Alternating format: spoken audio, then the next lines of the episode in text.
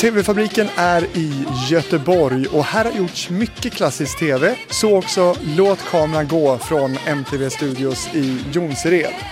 I programmet så visades tokigheter filmade med videokamera och allt presenterades av Lasse Eriksson och Grynet Molvig och Lasse ersattes senare av Janne Loffe Karlsson.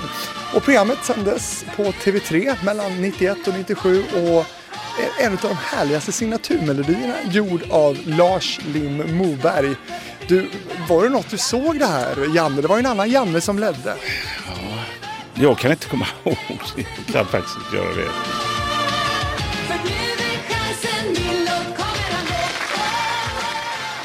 Jag känner inte ens eh, igen signaturen. Så att, eh, var det 91, sa du det? Ja, 91 till 97. 91, 97. Du tittar inte på TV3? Jo, jo, jag, menar, alltså, jag gillar ju underhållning och blaha blaha tv och sånt där också. Om man nu får kalla det så. Alltså det som roar, alltså roar, det är klart att jag gör. Ett av de programmen jag har starkast intryck av det är det här eh, Spårlöst försvunnen till exempel. Men det är ju ingen underhållning men när man hittar kanske en eh, mamma som ingen har haft och sånt där. Det tycker jag är spännande. Det är mycket, rör upp mycket känslor och sånt där. Så att eh, det är klart jag kollar sånt också. Men jag kommer inte ihåg det här. Nej. Men vad gör sådana program i dig då? Vad är det som gör, är du liksom blödig? Ja men det blir med herregud alltså ser man eh, en eh, kille eller tjej från Chile som aldrig har fått träffa sin mamma och så småningom finns det möjligheter att göra det. Det är klart att det träffar ju eh, punkter eller någon pappa eller vad det kan vara. Det, alltså det är ju den här du vet, saknad eh, och att man vet inte riktigt eh, hur kommer det här att gå. Och sånt där. Jag tycker vi ska ha mer av sådana här känslor kanske också i undersökande journalistik. Eh, jag försöker få med det. För jag tycker att det är viktigt att man inte liksom bara kliniskt berättar en historia utan det handlar ju oftast om människors tillkortakommanden, människor som gör andra människor illa och makthavare och missförhållanden och sådana grejer. Så att, eh, det väcker också känslor. Men ehm, ja, det programmet gillar jag.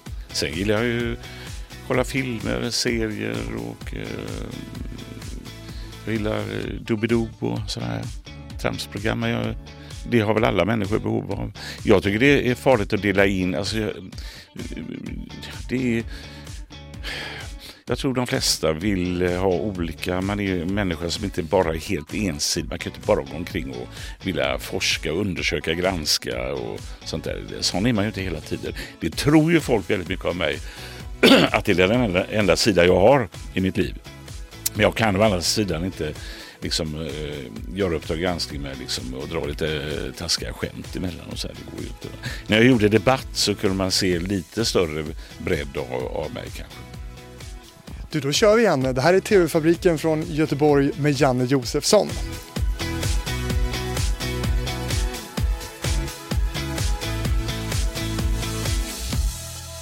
Ja, jag sitter ju alltså här med personer som man skulle kunna säga identifierar journalistik i tv i Sverige. Vad sägs om köttfärsskandalen, valstugereportaget, Göteborgskravallerna, fallet Louise, mutskandalen i Göteborg, sanningen om Ikea där ni granskade nationalskalden Kamprad för att inte tala om, om kyrkan och olika trossamfund i Sverige och flera stora internationella granskningar med, med svenska kopplingar högt upp hos makthavare i företag, myndigheter och i kungahuset. Du, Janne, vad, vad är det bästa som, som du har gjort och varit inblandad i av allt det här tycker du? Jag gör ju inte allt det här. Jag är ju reporter och programledare ihop med Karin Mattisson. Och eh, det innebär ju att i, i och med att man eh, blir ansiktet utåt så får man ju ibland ehm, ehm, eh, oförtjänt eh, Uh, uppskattning för saker man egentligen inte har haft så mycket med att göra. Och ibland kanske folk blir jävligt förbannade på mig för grejer jag inte har gjort och, och tvärtom naturligtvis. Uh, men vad det bästa jag har gjort är jättesvårt att säga. Jag har jobbat som journalist i över 40 år. Jag har jobbat inom tv i, eh, i mer än 30 år. Det finns många historier. Du nämner fallet Louise om en flicka som eh, eh, for väldigt illa eh, och som rörde upp väldigt starka känslor. Kommer jag ihåg, jag var i Stockholm dagen efteråt och folk kom fram på gatan och liksom ryckte tag i mig och anklagade mig för att jag hade eh, eh, tag, de inte kunnat sova på natten för de var så tagna av det. Va? Det var väldigt bra. Det, ja, det finns så många. Jag kan inte, jag kan, kan inte riktigt. Eh, eh men eh, det är ett av reportagen som var väldigt starka berörande och viktiga.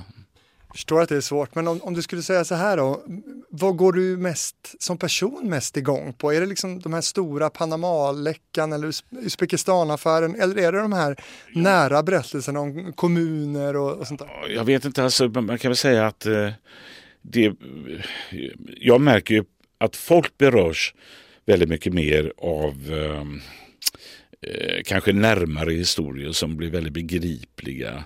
Medan eh, de är ju jätteviktiga de här internationella avslöjandena. Men man märker att tittningen ofta är, är mindre. Och jag kommer ihåg att eh, vi hade ju ett reportage om en fastighetsmässa i eh, Frankrike, Mippi-mässan, där en eh, höjdare hade skrivit eh, Eh, det som lunch, det som i själva verket var ett kvitto för en, ett damplagg på 290 kronor eller vad det nu var. Va? Och folk var ju vansinniga, det märkte jag. De, och de, eh, de var så förbannade och arga och ilskna och sånt där. Och då, då sa jag ibland så här, men vad säger de om Telia Sonera? Det är ju miljarder. Eller vad säger de om JAS-affären? Nej, nej, men det, det, det, det, det skiter vi det, det, det, detta, det. Och, och på något sätt blev det nästan ju ju mindre belopp eh, personen, det belopp det gäller, desto värre tycker de att det är för det är liksom så ogint och de rätt upp sig på det. Och det är begripligt, det är enkelt och alltihopa. Så här. Jag är väl inte mycket annorlunda än andra men det är klart att de här stora ehm, eh, Panamaläckan och alltihopa det här det är ju jätteviktiga grejer som handlar om eh, hur, vilka möjligheter vi har att eh, beskatta Ehm, storkapitalet och människor som är väldigt förmögna. Så att eh, de är också viktiga. Men jag, jag försöker hitta konkreta historier som är större än sig själva. Va? Det vill säga, jag gjorde ett reportage för många år sedan om en ehm, eh ett område som heter Bildal som ligger strax söder om Göteborg. Där man brände ner ett hem för sju, åtta missbrukare, missbrukare och eh, det blev för mig en metafor över att här är det någonting som händer. Va? Varför händer det? Var, varför är folk så ogina och till och med säger hatten av för den som tänder på? Eh, eh den typen av historier eh, gillar jag att gå till botten med rädslan kan jag förstå, men att det går, går över gränsen. Va? Och jag har gjort en hel del så, den typen av reportage. Men bryr du dig om genomslaget? Jag tänker det, när vi pratar om de här stora och små affärerna, att det inte är riktigt rättvist egentligen genomslagsmässigt. Men är det något du, du tänker på och bryr dig om här på, på redaktionen så att säga? Nej, men det är klart att man inte eh, tackar nej till höga tittarsiffror. Det är inte av. Jag tycker att vi kanske är lite för fixerade vid det. Eh, och då inkluderar jag mig själv. Men eh, ja, det blir så man kollar. Eh, vad hade vi för tittarsiffror igår? Ja, över en miljon. Wow, herrejävlar vad kul! Och så, där, och så har man kanske bara en halv miljon då. Så ja, men det är, väl, ja, det är okej, det är bra det också. Det är ju jättemycket det med. Va? Det kan skilja så mycket. Ni kan dubbla er tittning på beroende ja, på vad ni pratar om. Absolut, absolut.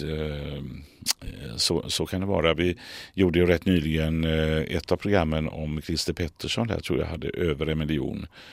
Och, så där. och det, det, det, är klart att man blir stolt, man blir glad för programmets räkning. Och, eh, men det är inte så att jag liksom eh, hittar en historia för att få eh, höga tittarsiffror. Utan eh, det är, vad är det för historia? Vad, vad, vad, vad säger den? Och vad, vad, betyder den? Är den viktig? Är den relevant? Och kan, vi kom, kan vi gestalta den så att eh, folk uh, gillar att titta på det. Så, så är det väl. Jag, jag gillar att berätta historier, alltså konkreta historier. Inte, alltså, det är inte liksom bara nu ska vi göra om ungdomsarbetslöshet, nu ska vi göra om åldringsvård. Jag vill hitta en historia som handlar om hur behandlar vi äldre kanske? Hur, hur värderas äldre och hur har äldre eh, och sådär. Så, att, eh, så, så har det varit för min del i alla fall. Och nu sitter vi här i ett litet mötesrum på eh, SVT i, i Göteborg. Och mitt första minne av dig Janne, då, det måste nog ändå vara när jag tittade på och ringde in till dig till eh, Fittja Paradiso. Åh oh, herregud, det är länge sedan, det var snart 20 år, eh, 99 var det och nu är vi 2018. Det blir ja, det är 20 år sedan va? Herregud. Ja. Det är inte bara du som börjar bli gammal kan jag säga. Mm, mm. Eh, så att det var ju ett, ett... Ringde du in till mig? Ja, för visst var det ett direktsänt program man kunde ringa in och... Ja, visst absolut. Vad, vad handlar det om då? Ingen som helst aning. Ja, oh, gud. Det var ju ett direktsänt program varje torsdagkväll direkt från översta våningen eh, i ett höghus på Forvägen där i Fittja. Och, eh, och folk kunde ringa rakt in eh, till oss där. Livesändning. Så att, ja, det var ett försök. Som, och, och, och, det blev väldigt omdiskuterat, väldigt hårt kritiserat men också uppskattat. Och så. Och du har ju varit tillbaka i Fittja efter det också. Men ehm, tänkte höra med dig dina personliga då, mediekonsumtionsvanor. Alltså vad konsumerar Janne Josefsson en, en dag? Mm. Jag är ju tidningsnarkoman så att, eh, men, men eh, nu har jag gått över till eh, att få det liksom online lite grann. Men jag, jag läser väldigt mycket, alltså väldigt mycket nyheter och samhälle och, och sånt där. Vilka tidningar? följer väl de flesta, höll jag på att säga. Men eh, tidigare, tidigare hade jag sådana pappershögar. Då hade jag Aftonbladet, Expressen, GT, Svenska, DN. Alltså det, det, och det växte ju. Så jag fick gå ner med tidningarna var och varannan dag liksom, för att tömma kassarna. Men eh, nu följer jag ju väldigt mycket på nätet och sånt där. Va? Och läser eh, inte så mycket skönlitteratur utan det är väl facklitteratur och sånt där. Och så lyssnar jag naturligtvis på radio, följer alla nyhetssändningar och samhällsprogram. Väldigt mycket eh, ettan, ibland Radio Göteborg, eh, tvåan eftersom jag är väldigt förtjust i klassisk musik men också Eh, eh, faktiskt en av mina favoritstationer här i Göteborg. Det är Radio Partille eller Radio 88 som bo, kör liksom 60-tal och så. Jag, jag, gillar den. Och det är, det är liksom mer på, eh, ja, det är på en, det, det, där kan det hända grejer eh, som, som är lite oförutsägbara. Det är så formaterat i övrigt liksom så att man vet precis vad man får. Ja, det, får man, vet man, ja, det vet man väl i Radio Partille också. Så att, ja. Mm. ja. Eh, du har gjort en fantastisk resa där vi eh, sitter just nu. Berättar du, det är ju dina eh, gamla barndomskvarter. Du har metat här utanför. Ja, alltså jag, eh, ja just det. Jag metar mört här till katten. Alltså jag bodde ju inte exakt här, men vi cyklade ner från Biskopsgården. Detta är Hisingen. Va? Här var det hamnarbetare, det var varvsarbetare, Volvo. Det här var ett av Europas absolut största industrikluster efter Ruhrområdet alltså. Ska man ha klart för sig. Idag är det ju inte så. Eh, det har förändrats från ett industrisamhälle till något annat. Men det jobbar mer här vid Lindholmen som det heter idag faktiskt. Så att, ehm, det, ja, det är otroligt. Men det är klart att jag har mycket minnen härifrån eh, hamnen och sådär. Mm. Och eh, senast jag hörde dig i en radiointervju, då började du gråta för då handlade det om din mamma. Det ska du inte behöva göra idag. Vi ska bara prata eh, jobb med dig. Eh, du började på Sveriges Radios samhällsredaktion mellan 75 och 81. Eh, var, var det mer liksom rock'n'roll i radio och tv-huset för? Alltså då när jag kommer dit 75, då är jag utexaminerad eh, från Journalisthögskolan. Eller jag praktiserade uppe på samhällsredaktionen där. Och det var väldigt uppdelat. Familjespegeln som handlar om eh, relationer och barn och familj. Det var kvinnor bara i stort sett som jobbade. Och så var det Tidsspegeln, det var mera män som eh, liksom gjorde en samhällsjournalistik. Så, så hade de precis startat ett nytt program som heter Öppen kanal. Eh, där man tog in folk som kunde ringa in och sånt där. Och ehm, det gillade jag och gjorde mycket reportage för det. Och och jag var ju där som du säger fram till 81 och det var just, fanns stora resurser. Det var väldigt, väldigt mycket dominerat av eh, av vänsterfolk. Alltså det var ju, eh, kan man säga, eh, något överdrivet men den här skiljelinjen på relationer som var väldigt stor gick väl mellan om det var Moskva eller Peking som hade rätt i de mesta frågorna. Och det var väldigt mycket sådär och det påverkar ju journalistiken också naturligtvis. Är det inte så idag då?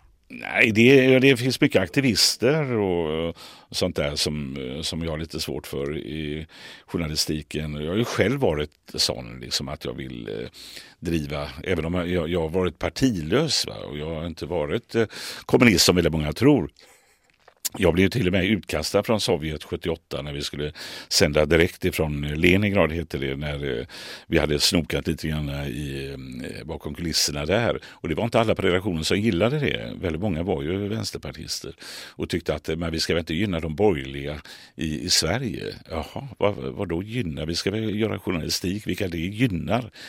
För eh, tolkarna feltolkade och vi, eh, vi tittade bland annat på, vi bodde på ett hotell där Elton John eh, bodde. Och då kollade vi vilka fick biljetter till Elton John-konserterna. Och det var ju bara barn till höga partifunktionärer och komsomollanhängare och sånt där. Och eh, när vi skulle sända det andra programmet där som handlade om ungdomar, då bara satte teknikerna sig så här och, och, och eh, eh, stirra på oss och vi förstod inte vad det var som hände tekniken, det bröts för, eh, kontakter med Sverige.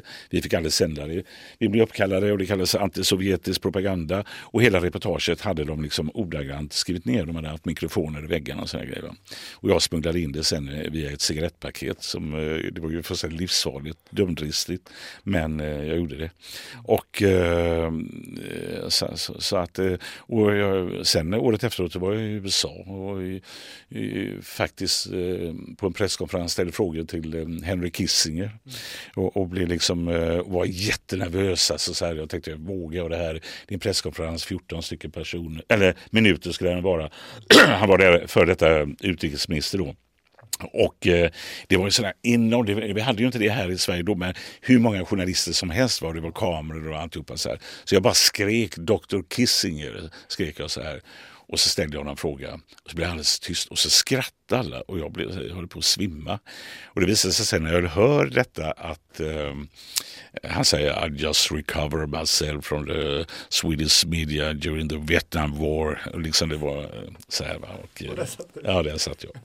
Så att eh, jag har ju alltid vågat, eh, okay, aldrig hålla käft. Men, men det spelar väl egentligen ingen roll hur mycket som ni granskar Vänsterpartiet, har ni ju granskat det på senare tid, ändå tycker om att, att journalisterna och, och ni är väldigt vänster. Mm.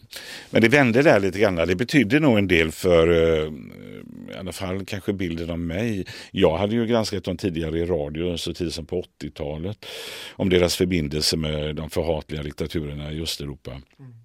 Här tog vi upp eh, Lars Ohlys eh, historia som han hade mörkat.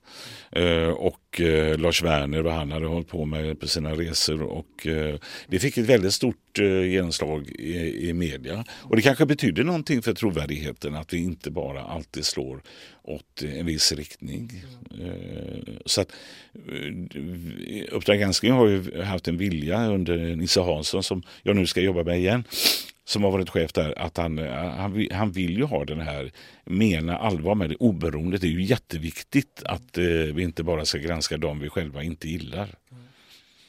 Men, men du har en varit en av de journalister, tycker jag, som jag har hört mest prata just om det här med partisympatier på redaktioner och sådär. Eh, men betyder det inte någonting då att, att, att det är ändå så pass rödfärgat? Jo, det har absolut, eh, det har absolut betydelse. Självklart har det det. Eh, det finns väl ingen yrkeskår som är så eh, politiskt eh, intresserad av politik och samhällsfrågor. Och det är ingen tvekan om att eh, Vänsterpartiet och Miljöpartiet och de har eh, haft en stor skara journalister hos sig.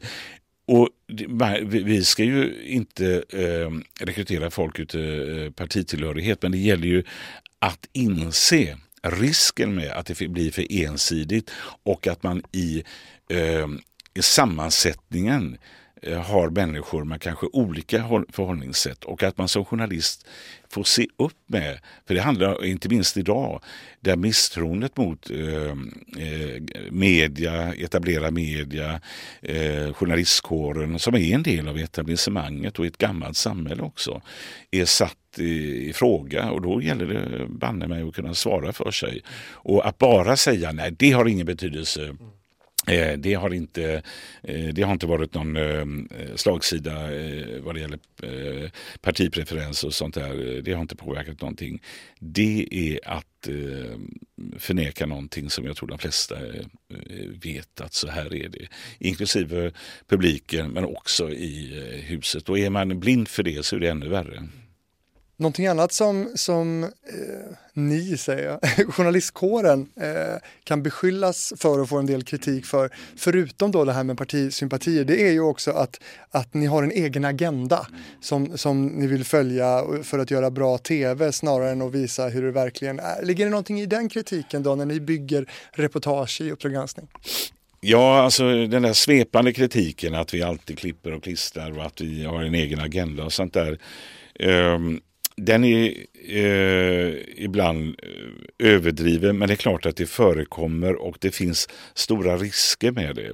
Vi har ju sedan länge någonting som heter line by line, det vill säga att man kollar alla faktauppgifter. Men även när alla faktauppgifter är riktiga så kan ändå den eh, bilden vi ger vara eh, svajig va? och gå i våran riktning.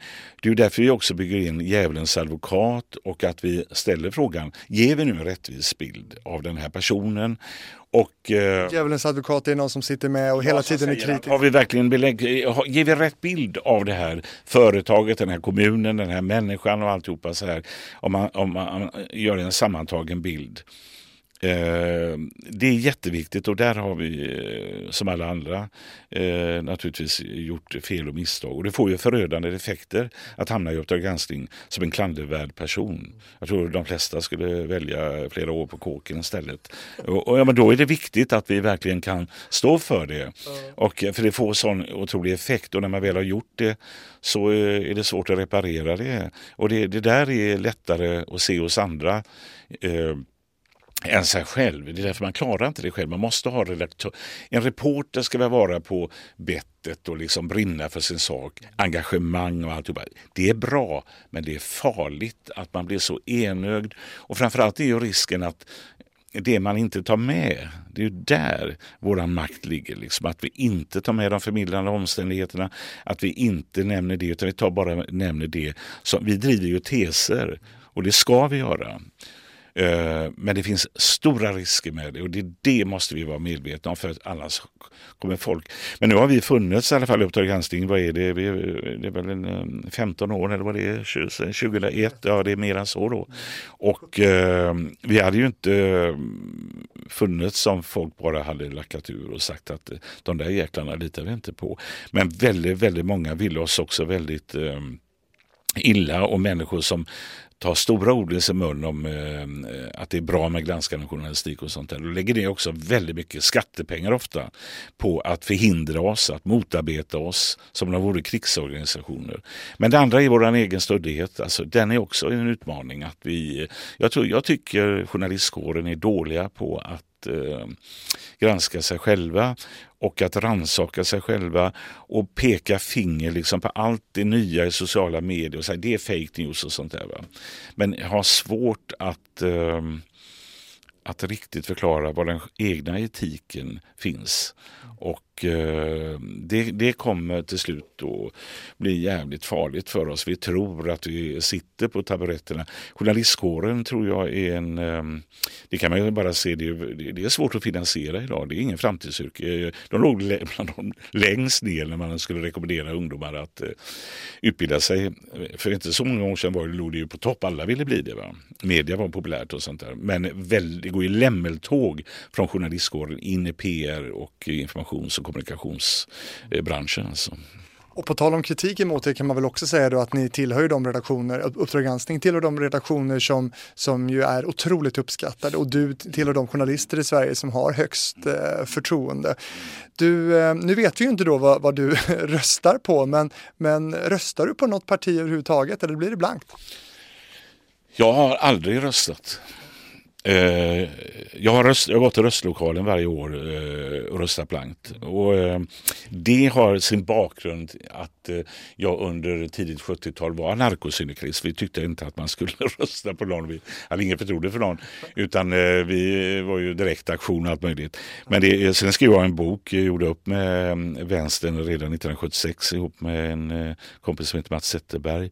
Och Sen, eh, och ärligt talat, jag vet inte vad jag skulle rösta Jag vet faktiskt inte vad jag skulle rösta på idag. Jag har ju sett eh, så mycket avarter av, av eh, politiken också och double talking, det vill säga man säger en sak när kameran och micken är på och något helt annat när man stänger av. En av de eh, kan man säga nästan dråpliga grejerna vad det gäller det här att man, man säger olika saker. Det hände, jag tror det är 81 år när jag lämnar eh, Riksradion och eh, flyttade tillbaka ner till Västsverige och Radio Göteborgs redaktion i Borås, som numera heter Radio 7, eller min egen lokalradiostation. Då skulle, hade jag fått reda på att eh, Moderaten och Centerpartisten i Borås inte kunde samarbeta. De, de var väldigt olika. Moderaten var eh, före för detta industriledare och, och Centerpartist var gammal bonde. Och så frågar jag det här eh, kommunalrådet Moderaterna, hur är samarbetet mellan dig och den här centerpartisten? Ja, det är alldeles utmärkt, säger han. Vi har kommit från olika håll och kanter och det gör att det blir väldigt, väldigt, väldigt lyckosamt för väljarna, säger han då. Och så stänger jag av eh, bandspelaren och så tar han mig på, över axeln så här och säger, det förstår du väl själv att den bondläppen går ju för fan inte vistas i samma rum som. Alltså snacka om liksom två helt. Och, och, och det, det var ju det som gjorde att vi gjorde valstugereportaget. Att, eh, att vi hade på känn att här, här sa man inte sanningen. Och det är farligt om, dels är det farligt om journalistkåren eh, bara förmedlar eh, den här vrång, alltså teaterspelet. Eh, och eh, dels eh, är det farligt för demokratin att eh, man inte pratar klartext om de viktiga frågorna. Folk kan ju känna det i magen. Den tiden är kanske förbi för nu de här nya som dyker upp, eh, Beppo Grillo i Italien, Trump i USA, de är ju nästan mildare off the record än vad de är on the record. Förstår du? En sådan journalistik och ett sådant politiskt system, det vill säga demokratin, om folk känner till slut att man inte har förtroende för att det inte är den rätta bilden man ger, då, då, då bäddar man för, krattar manegen för kanske eh, brutalare politiker som inte hycklar. Va? Och det, det kan komma tider där vi längtar tillbaka till eh, hyckleriet blir en förmildrande omständighet. Så att säga. Förstår du vad jag menar? Alltså att det blir väldigt, väldigt hårdföra, enkla lösningar som är farliga och ah, till och med antidemokratiska att jag går till röstlokalen är ju att jag är ju en stor anhängare av eh, öppna, fria, hemliga val. Herregud. Det finns väl ingenting som vore hemskare än om vi, om, om vi slutar och, och tro på att det är möjligt att välja och eh, att eh, då, då, är, då, då är ju demokratin slut. Om, om man tycker att det är skit i samma. Det får inte bli skit i samma. I början av 90-talet så hamnade du på SVT. Först på Striptease mellan 91 och 2000. Sen blev det då som vi varit inne på Fittja Paradiso som sändes direkt från, från Fittja. Sen hamnade du då år 2001 på Uppdrag granskning som ju var en helt ny redaktion där man slog ihop redaktionerna för Norra Magasinet, Reportrarna och eh, Striptease. Vad gillar du den ihopslagningen? Det var olika kulturer. Eh, Hallens Råstam och jag jobbade, vi bodde ju här nere eh, men eh, vi och jag hade kontor i Göteborg och så och Hannes jobbade hemifrån. Och, eh, men vi var, eh, var i slutändan, jag tror vi 97 så tog vi fast anställning båda två på SVT i Stockholm och eh, jobbade på Striptease då. Och när det här inträffade då 2001 då fanns det ju då de här tre programmen och eh, vi knallade upp på tv-huset som då låg i Örgryte i Göteborg. Och det var eh, Mette Friberg som sen blev chef för hela samhällsredaktionen och Gunnar Karlsson som var tv-chef. Så sa vi, kan inte vi få börja och eh, att det här nya programmet också kan få en redaktion i Göteborg? Ja, tänkte de igenom och så sa de, ja vi kan flytta tjänsterna men det är lite krångligt. Men så gjorde de det och så eh, Hannes och jag och eh, några till eh, blev embryot till den här nya samhällsredaktionen och blev en del av Uppdrag granskning som också fanns i Luleå, Malmö och Stockholm. Och det är klart att det var olika, det var kulturkrockar mellan de här. Det var, det var, som, det var svårt. Va? Norra magasinet hade sin, eh, Bo Holmström som hade reportrarna i Malmö hade sin stil och eh, jag kommer ihåg Bo Holmström, han, han tog aldrig av sig ytterkläderna. Vi hade ett seminarium och sånt där så han kände sig aldrig riktigt bekväm. Och han försvann också från UG rätt eh, tidigt. Så att eh, och sen tog ju Göteborg över hela, hela, hela programmet och projektledningen och man rekryterade Nils Hansson som chef. Och det var väl rätt mycket för att vi, det vi gjorde i Göteborg fick väldigt, väldigt stort genomslag. Och Katti Salström som första programledare, hon blev inte så långvarig, ganska utskälld snarare. Eh, vad tyckte du om det valet? Jag tycker ju Kattis är kanske, det, alltså hon är otrolig som programledare. Kanske inte det var riktigt hennes grej, tror jag. Hon kände själv. Eh, jag tyckte hon gjorde bra ifrån sig, inte det. Eh, jag gillade att jobba ihop med henne, men eh, hon, alltså hon eh, jag tror inte hon kände sig riktigt bekväm i det gänget av uh, stridbara uh, reportrar som aldrig var nöjda med någonting hon gjorde. Man kan höra Kattis Sahlström själv berätta om den här tiden faktiskt i just den här podden TV-fabriken eh, som finns där, där poddar finns. Ja, nej, men det, du får gå in och lyssna på vad hon säger där. Eh, du har istället nu blivit eh, under många år synonym med Uppdrag granskning. hur bekväm är du i den rollen? Ja, ja både och. Stolt eh, självklart eftersom det är så viktigt program. Men eh, samtidigt eh, känner man ju ibland eh, alltså, att man blir så otroligt förknippat med det. Så att folk kan ju inte se mig utan att tro att jag är där och ska avslöja, jag kommer in i en affär eller ja, du vet det blir sådana jättedråpliga grejer. Och, men ibland är det ju en fördel. Jag eh, krockade för inte så länge sedan rakt in i en svart Audi för jag satt och göra det, gjorde det man inte får. Satt och smsade och kör rakt in i baken. Ut flyger en kvinna som är så förbannad naturligtvis. Och jag vågar knappt gå ut i bilen. Va? Men hon får se att det är mig. Så, men Janne Josefsson, herregud, hon kramar mig och säger jag söker kontakt med dig i flera veckor. Ja, men då fick du en kontakt så det duger. Närkontakt? Ja, närkontakt. Så hon brukar sätta om det där. Liksom. Ja, men det, det här då, liksom en krock. Nej, nej, nej, det skiter vi bara. Jag får ditt mobilnummer och så, så. Du kom billigt undan. Ja, ja, det var en hyrbil sa hon. Men ja, ja, ja, ja, herregud. Så att, eh, men annars är det ju mycket folk som är skraja och rädda och oroliga. Det märker man ju. Eh, och det finns mycket dråpliga historier där också. Ja. Använder du ditt eget namn när du ringer till, till folk och sådär? Ja det, ja, det, ja, det är klart. Jag kan ju inte ha något eh, annat namn. Men och det kan jag ju känna ibland också när det är verkligen privat att, eh, jag menar det har ju till och med hänt någon gång jag ringde om det var någon, eh, eh någonting med sop eller vad fasen det var. Och, så, och då, då, säger de där, men du ska inte tro att det är bara för att det är du. Ja, men herregud, så jag, jag har inte trott någonting. Jag sa bara vad jag hette och du vet, det blir tvärtom. Eller så märker man motsatsen att de är så oerhört, eh, man känner att man har fördelar av det för att eh, och det får man ju inte ha, men det, det kan man ju ha. Och eh, ja, herregud. Mm. Du håller ju på att avveckla det nu från Uppdrag granskning också dessutom. Du ska in i nya projekt. Eh, och som du sa när vi, när vi tog hissen upp, du är ju pension, pensionär, i alla fall i pensionsåldern. Ja, visst, absolut. Men eh, kan du inte bara berätta liksom hur en vanlig dag för dig ser ut här på Uppdrag granskning? Det beror ju rätt mycket på, eh, beroende på om jag är ute och spelar in och så. Men en eh, vanlig dag är väl att man går igenom, liksom, det, det, alltså det får, jag får väldigt mycket e-mail och för att eh, hantera det. Och så ska När börjar du på morgonen? Jag brukar vara här vid eh, strax efter åtta. Och, eh, och sen på måndagar brukar vi ha möte halv nio. Och på torsdagar efter programmet har gått så har vi också möte halv nio för att utvärdera det som har varit och sådär din mailkorg, alltså hur många mail ligger det där varje dag? Jag vet inte, det är, ja, det är otroligt mycket och jag kan inte svara på alla heller.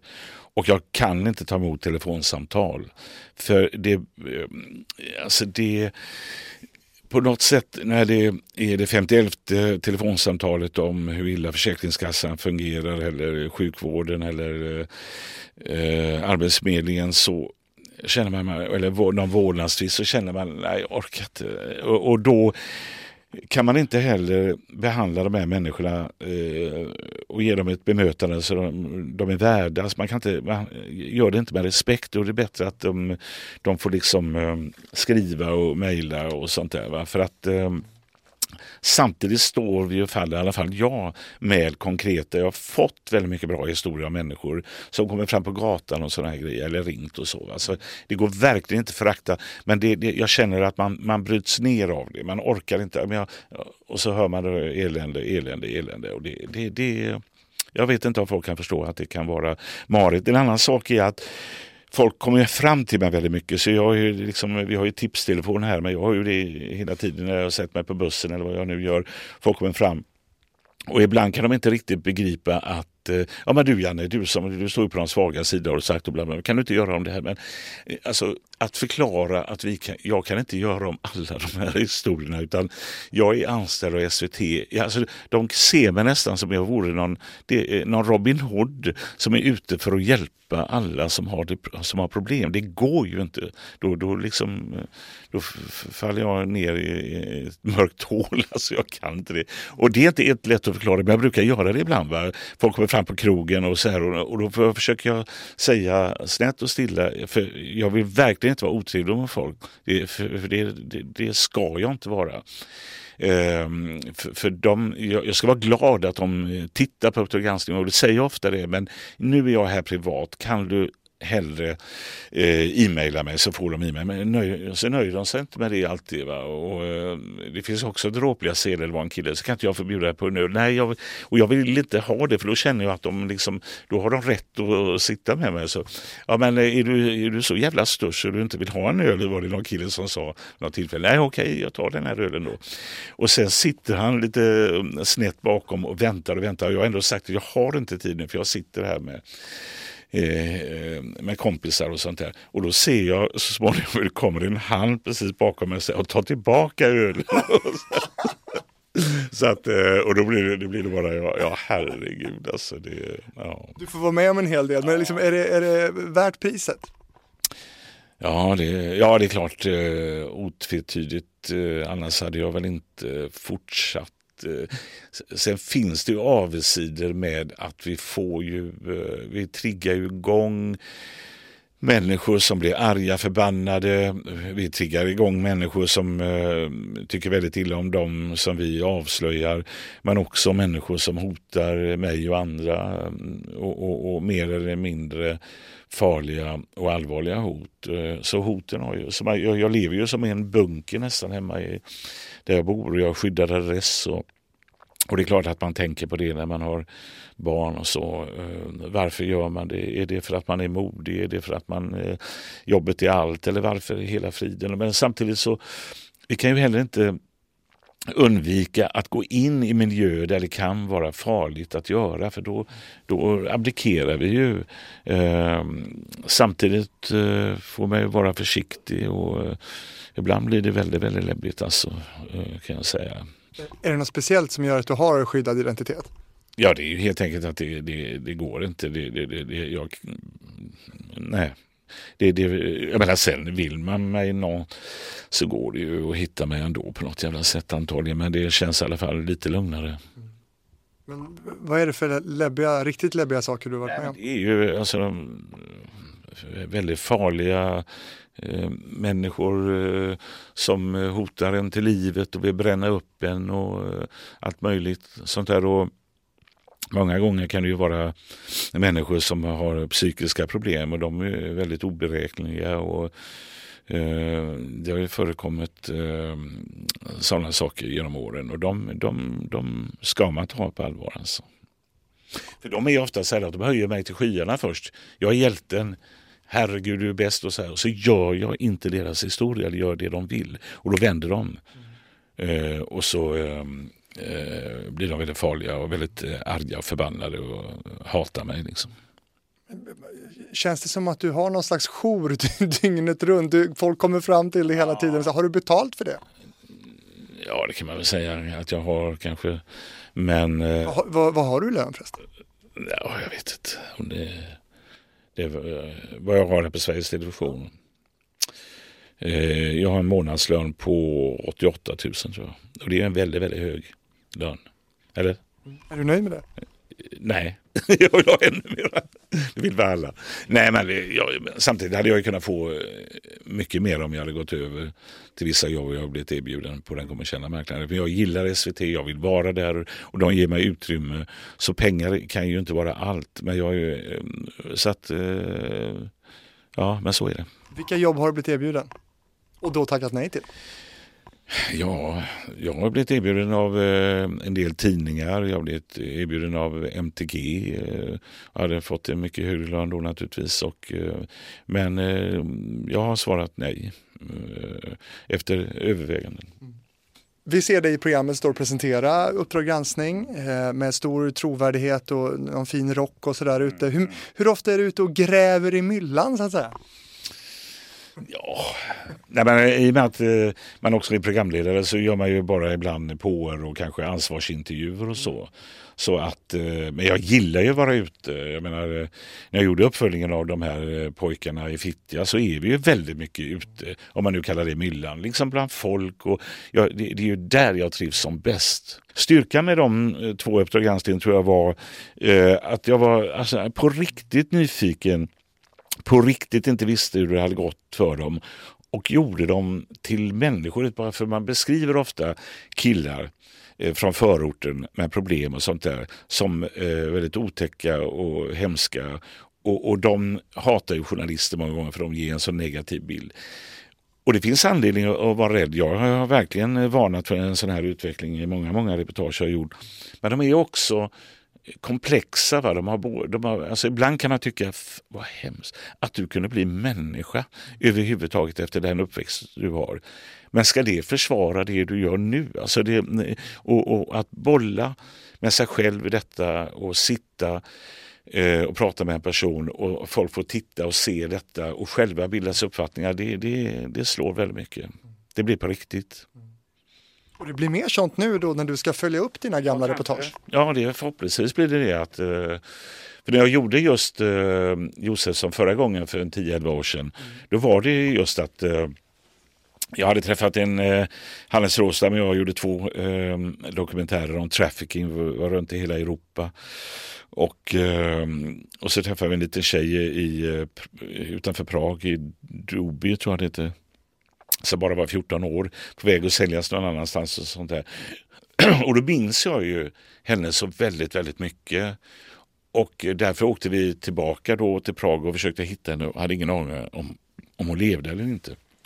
Och det där är spännande för mig själv och så gäller det att förmedla den spänningen och förtrollningen och äventyret till tittarna. Och det, det hade väldigt hög tittning den serien. Just för att det var också på riktigt, det är inte, liksom, det är inte på låtsas. Och, och eh, en av de värsta scenerna där, för min egen del, eh, Alltså där jag själv blir utsatt kan jag säga, med rätta av fotografen Rune Bergström. Det är när vi möter henne sen i ett väldigt, väldigt illa skick, eh, Susanna. För då gick hon också på eh, metafentamin och man såg hela ansiktet och sådär. Hon hade slutat med prostitutionen sa hon, men hon var väldigt illa däran. Och eh, jag frågar våran tolk Ivona som har hjälpt den här eh, tjejen eh, genom åren så här. Vad kan du göra nu Ivona för henne? Och då säger jag, vad kan du göra till mig? Och Rune, min fotograf, eh, som jag jobbar med, Rune Bergström, han riktar kameran mot mig. Han gör ju helt rätt. Och, och jag säger ja, vad kan jag göra nu? Liksom bara skaka på huvudet och sånt där. Det är begåvat gjort för, för, från en fotograf. Och då blir det också på riktigt. Att inte liksom alltid bara ställa andra till svars utan man gör det själv. Och varför? varför eh, och jag har många gånger frågat mig liksom, har hamnat i en situation Ehm, jag kommer ihåg ett radioreportage för många herrans år sedan med en liten kille som var, ehm, hade varit på rym, eller han hade inte återkommit till, eh, eh, eh, eh det var ett hem för pojkar som hade problem då. Så han var hemma hos sin mamma på permission men så kom han inte tillbaka och när han väl kom tillbaka så satte de honom i en cell som ungefär är hälften av det här vi sitter i nu och så hälften var vuxna cell. Och han var bara, jag tror han var 14 18 år eller någonting. Och eh, jag tänkte, herregud, ska jag göra program? Och det blev ett program som väckte väldigt stor uppmärksamhet. Men ska jag inte, ska jag inte ta hand om honom? Eller likadant som Susanna nere i Prag. Ska jag inte bara lägga av nu och eh, hjälpa dem på riktigt? Liksom? Och jag har ju varje gång gjort valet att eh, fortsätta jobbet och inte stanna upp och hjälpa dem att ta hand om. Det är ett val, aktivt val. Och eh, jag tror att det var rätt för att eh, jag hade aldrig kunnat fortsätta då som reporter. Eh, ibland försöker man göra både och, lite grann, eh, hjälpa till lite grann ekonomiskt kanske eller sånt där. Men, eh, det har hänt alltså? Eh, ja, vi köpte ju glasögon till Susanna. Det är ju obetydliga belopp, man förstår det och liksom ändå försökte hjälpa henne lite grann. Och sådär. Men ytterst är jag ju liksom, jag är reportern och inte psykologen, terapeuten, socialarbetaren. Hade jag, hade jag, Lasse Brandeby och jag var olika där. Han, han tog hand om en som vi, jag sen gjorde program om eh, och, och, och, intervjuade henne så här och jag sa till honom, du kan inte, kan inte ta hand om, för hon satt och demonstrerade mot att eh, de hade tagit hennes barn. Du kan ju inte sitta och intervjua. Eh, eh, eh, du kör henne dit och sen... Alltså, de rollerna går inte ihop. Men Lasse var, han hade så oerhört stort hjärta. Men han hade någon riktigt bra reporter, men gudabenådad komiker. Förstår du? Du förstår vad jag menar. Vad som är rätt och fel, det får ju lyssnarna själva avgöra och vad, och vad som är professionalism.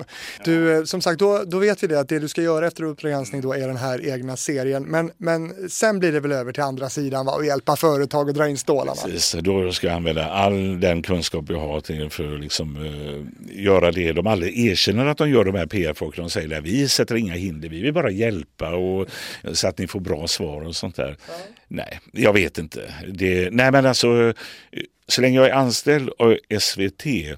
så innebär ju det att jag kan inte göra liksom, eh, vad som helst. Jag får ju mycket frågor om föreläsningar och, och, och media och journalistik och sånt där. Och det gör jag ibland men eh, det hade jag kunnat slå friare. Liksom. Mm. Men, men, men, är du sugen på, på de stora cashen? De stora pengarna? Ja. Nej, det kan jag inte säga. Nej, det är jag inte. Eh, det är klart att det hade varit behagligt att leva ett liv där man ror in den eh, månadsinkomst jag har nu på eh, tre föreläsningar i månaden. Men nej, det är det. det, det. Lite medieträning och så? Nej, det, det kan jag inte säga. nej. Jag har jobbat ytterst lite då med, med en gammal kollega till dig, Sivert Öholm. Mm.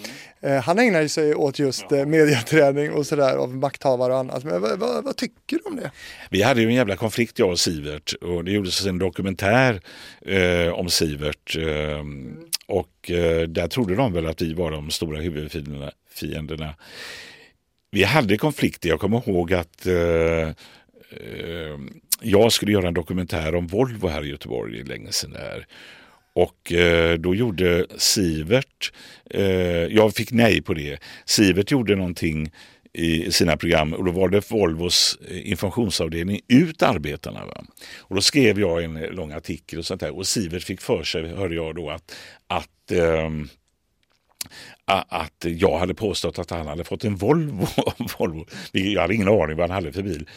Och det ledde i alla fall till att eh, vi träffades på tv-huset där. Och vi var ju varandras motpoler, ingen tvekan om det. Men eh, det, det, var ett bra möte. Han var, var väldigt, eh, vad ska man säga, han, jag kommer ihåg han sa att han, han tyckte det var väldigt hemskt att att folk hade skrivit om hans eh, feta fingrar och sånt där. Han, han blev ju människa då också. Va? Och inte bara en, för vi var, vi, eh, och han gjorde väldigt mycket mediaträning och han gjorde saker för, eh, så vitt jag vet, för, för Israel och han gjorde för Volvo och sånt där. Och det är farligt. Jag, jag, skulle jag göra det så skulle mitt förtroende nog försvinna helt och hållet. Men han och jag kunde tampas men vi kunde ändå liksom eh, med, med, med, skoja med varandra. Det är värre än alltså, att tampas med Jan Guillou. De där. Han, de, han skulle man aldrig kunna liksom ta bara en öl efteråt och säga men fan kom igen nu, vi kan väl ha olika åsikter. Men, men, men, men Sivert gick det liksom tycker jag. Det finns ju en jävligt eh, dråplig historia vi hamnade i konflikt också om valstugereportaget. Då kallade han mig för moderatätare i, i debatt. Vi satt där, han var vansinnig på detta. Och så var vi nere i Oskarshamn och gjorde reportage, jag och Lars-Göran Svensson. Eh, och så hör vi att han, han, han eh, är där och ska hålla någon föreläsning. Och då tänkte jag, då ligger han säkert på samma hotell. Så jag går, eh, har du hört den här historien? Nej. Eh, så jag frågar receptionen, inte så att herr Öholm ligger på hotellet? Jo. Vilket rum? 337. Ja, okej. Okay. Jag går upp och knackar på. Han var inte där. Så det, eh, det var inte mer med det. Men så gick vi ner och skulle äta och då, då bjöd de på en buffé. Och, eh, och tog man ett eh, glas vin eller en öl så skrev man sådär streck bara. Va?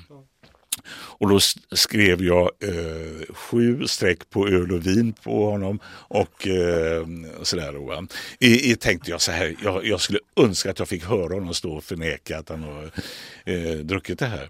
Det var inte så att jag drack upp det utan jag bara sträckade dit det. Och jag har sån jävla tur vet du. Satt på morgonen när jag sitter och väntar, eh, Åke Wärling var fotograf, han skulle komma, så sitter jag, då har vi ätit frukost och sådär. Då hör jag Siver komma och förneka, jag har väl inte, jag överhuvudtaget inte ätit buffé. Vad är detta? Jag hör detta, jag tänkte detta är ju inte klokt. Och så kommer han, så får han syn på mig och så tjabbar vi lite grann så här och det och vad jag gör där och så där. Ja, så var det med med det. Och så går han och precis i, i dörröppningen till frukost så vänder han sig om så här. Nu fattar jag vem det är. Så här, nej, nej, nej, så det var inte jag. Jag satt bara och öppnade wienerbröd. Ingenting mer så jag skojar med honom. Och det där är ju liksom, eh, han tog den då va?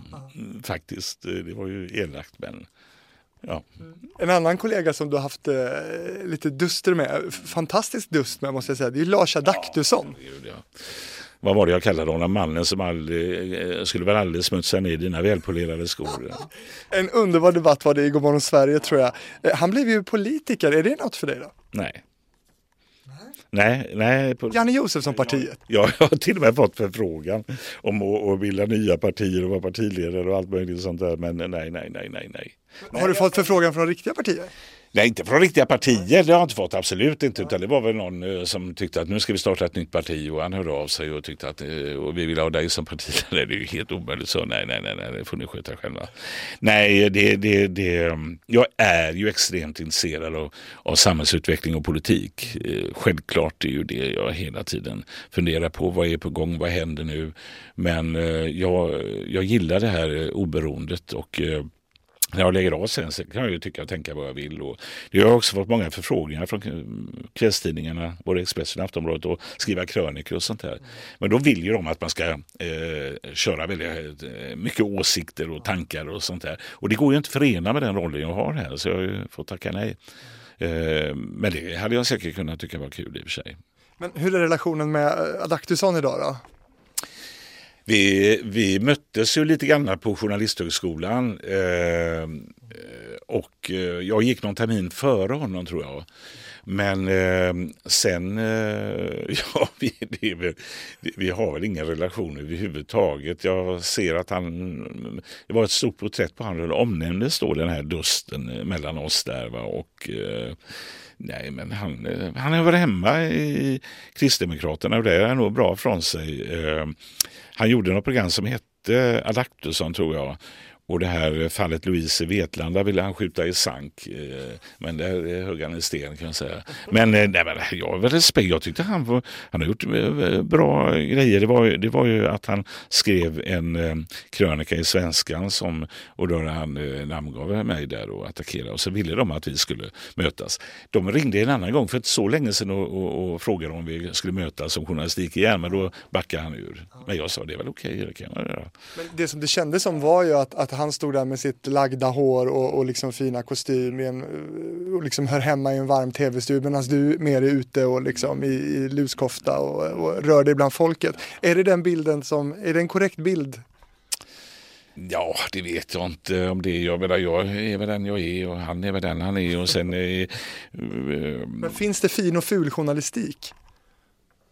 Ja, det är väl många som skulle tycka att Uppdrag granskning är fin journalistik. Men eh, ja, det är klart att jag, jag brukar ju inte gå omkring i, i slips och kavaj och sånt. Det kan jag göra ja, i vissa sammanhang när jag gillar det. Men det är klart att jag, jag gillar att vara ute där. Liksom. Det, men vanligt folk alltså, om man nu kan använda det uttrycket så, så gillar jag det. Det är väldigt fri. Alltså, det, har ju, det är ju väldigt mycket är för lite. De är liksom eh, eh, de är ofta hänvisade till eh, ja, program där de ska nästan förnedras. Och de som ska vara med och prata om samhällsutveckling och livets mening det, det är en, liksom en slags övre medelklass som tycker rätt om allting och har ett väldigt verserat språk och sånt där. Men när man kommer ut till liksom eh, Munkfors i Värmland och sånt där så ser Sverige helt annorlunda ut än vad det gör på Södermalm.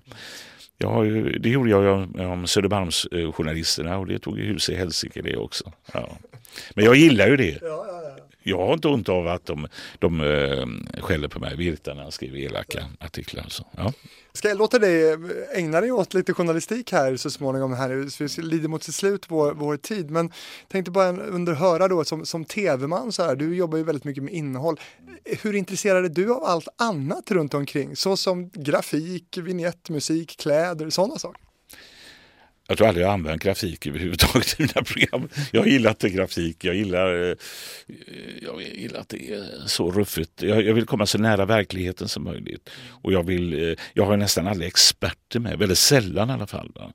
Uh, och uh, grafik uh, och så. Och jag inser ju att det jag gör det är många eh, personer som fyller väldigt viktiga roller eh, för, så att det ska kunna funka. Va? Och jag har respekt för eh, alla. Och, eh, så att, eh, men eh, mitt intresse är ju själva story, storyberättandet och eh, vikten av den storyn. Vad är det den säger? Vad säger den här historien om eh, vad som händer i Sverige och sådär. Va?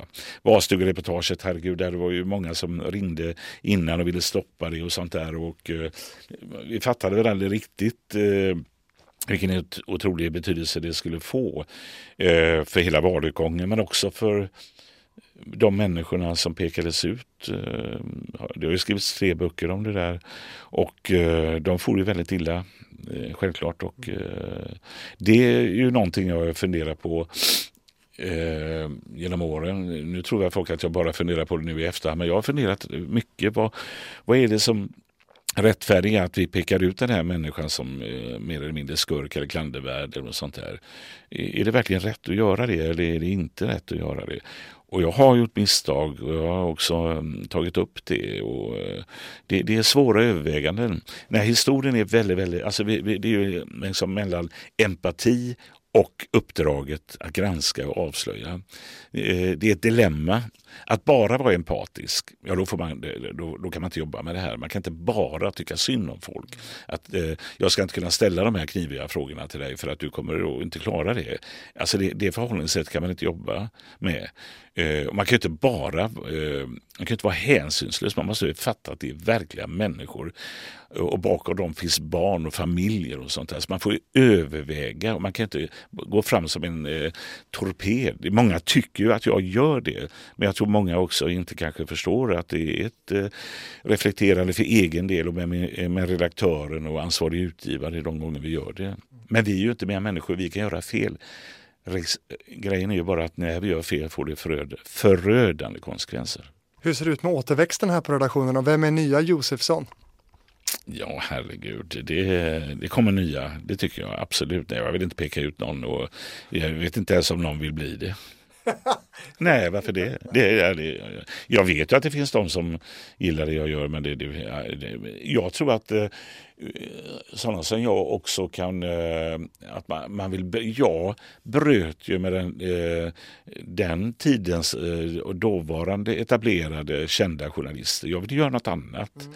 Och, och, och de nya som kommer nu, de ska väl göra efter sina ideal, sina tankar, idéer och, och, och, inte bara apa efter. Jag har inte apat efter någon, jag tycker inte de ska apa efter, men jag har haft mina idoler också som har påverkat mig. Janne, kan du verkligen sluta jobba? Jag vet inte. Jag, jag tror inte det. Jag kommer, jag kommer dö med stövlarna på eller med micken och kameran i fickan. Eller höll på att säga. Men alltså, jag, jag, nej men alltså, det, just där att vara ute på fältet och, och känna eh, nu är vi på väg att berätta någonting som kommer. Det här kommer sätta spår. Det är jävligt, det är häftigt. Det är svårt att hitta något annat som slår de kickarna. Så du har rätt vad säger du då till dina SVT-kollegor, Elfsberg och de här som, som gråter ut och tycker att det är så himla tråkigt att behöva sluta? Liksom? Är du, du är en av dem? Nej men alltså jag, jag, jag gillar ju Elfsberg, jag är den skickligaste nyhetsuppläsare eh, vi har haft i landet. Men herregud, eh, det är ju så att, eh, att man får vara anställd 67, sen kan man ju skriva ett avtal med Sveriges Television och fortsätta jobba, det är inga problem. Så han, han, jag tycker det har varit lite sådär, ja men kom igen nu, fan Elfsberg du är bäst. Du, kan, du, du är, titta i USA, där kan de ju fan bli 80, över 80 och sitta i, ehm, i tv. Och, eh, jag frågade ju Arne Weise vid något tillfälle när de firade, jag var med och firade SVT 60-årskalas frågade hur gammal är du nu Arne Weise? Jag har träffat honom några gånger. Jag är 86 men jag känner mig som 85. Så. ja, det är väl en härlig tid. Janne, eh, tack så hemskt mycket för att jag fick eh, träffa dig i TV-fabriken och stort lycka till då med, med ditt nya TV-liv. Mm, tack så du ha själv. Underbart.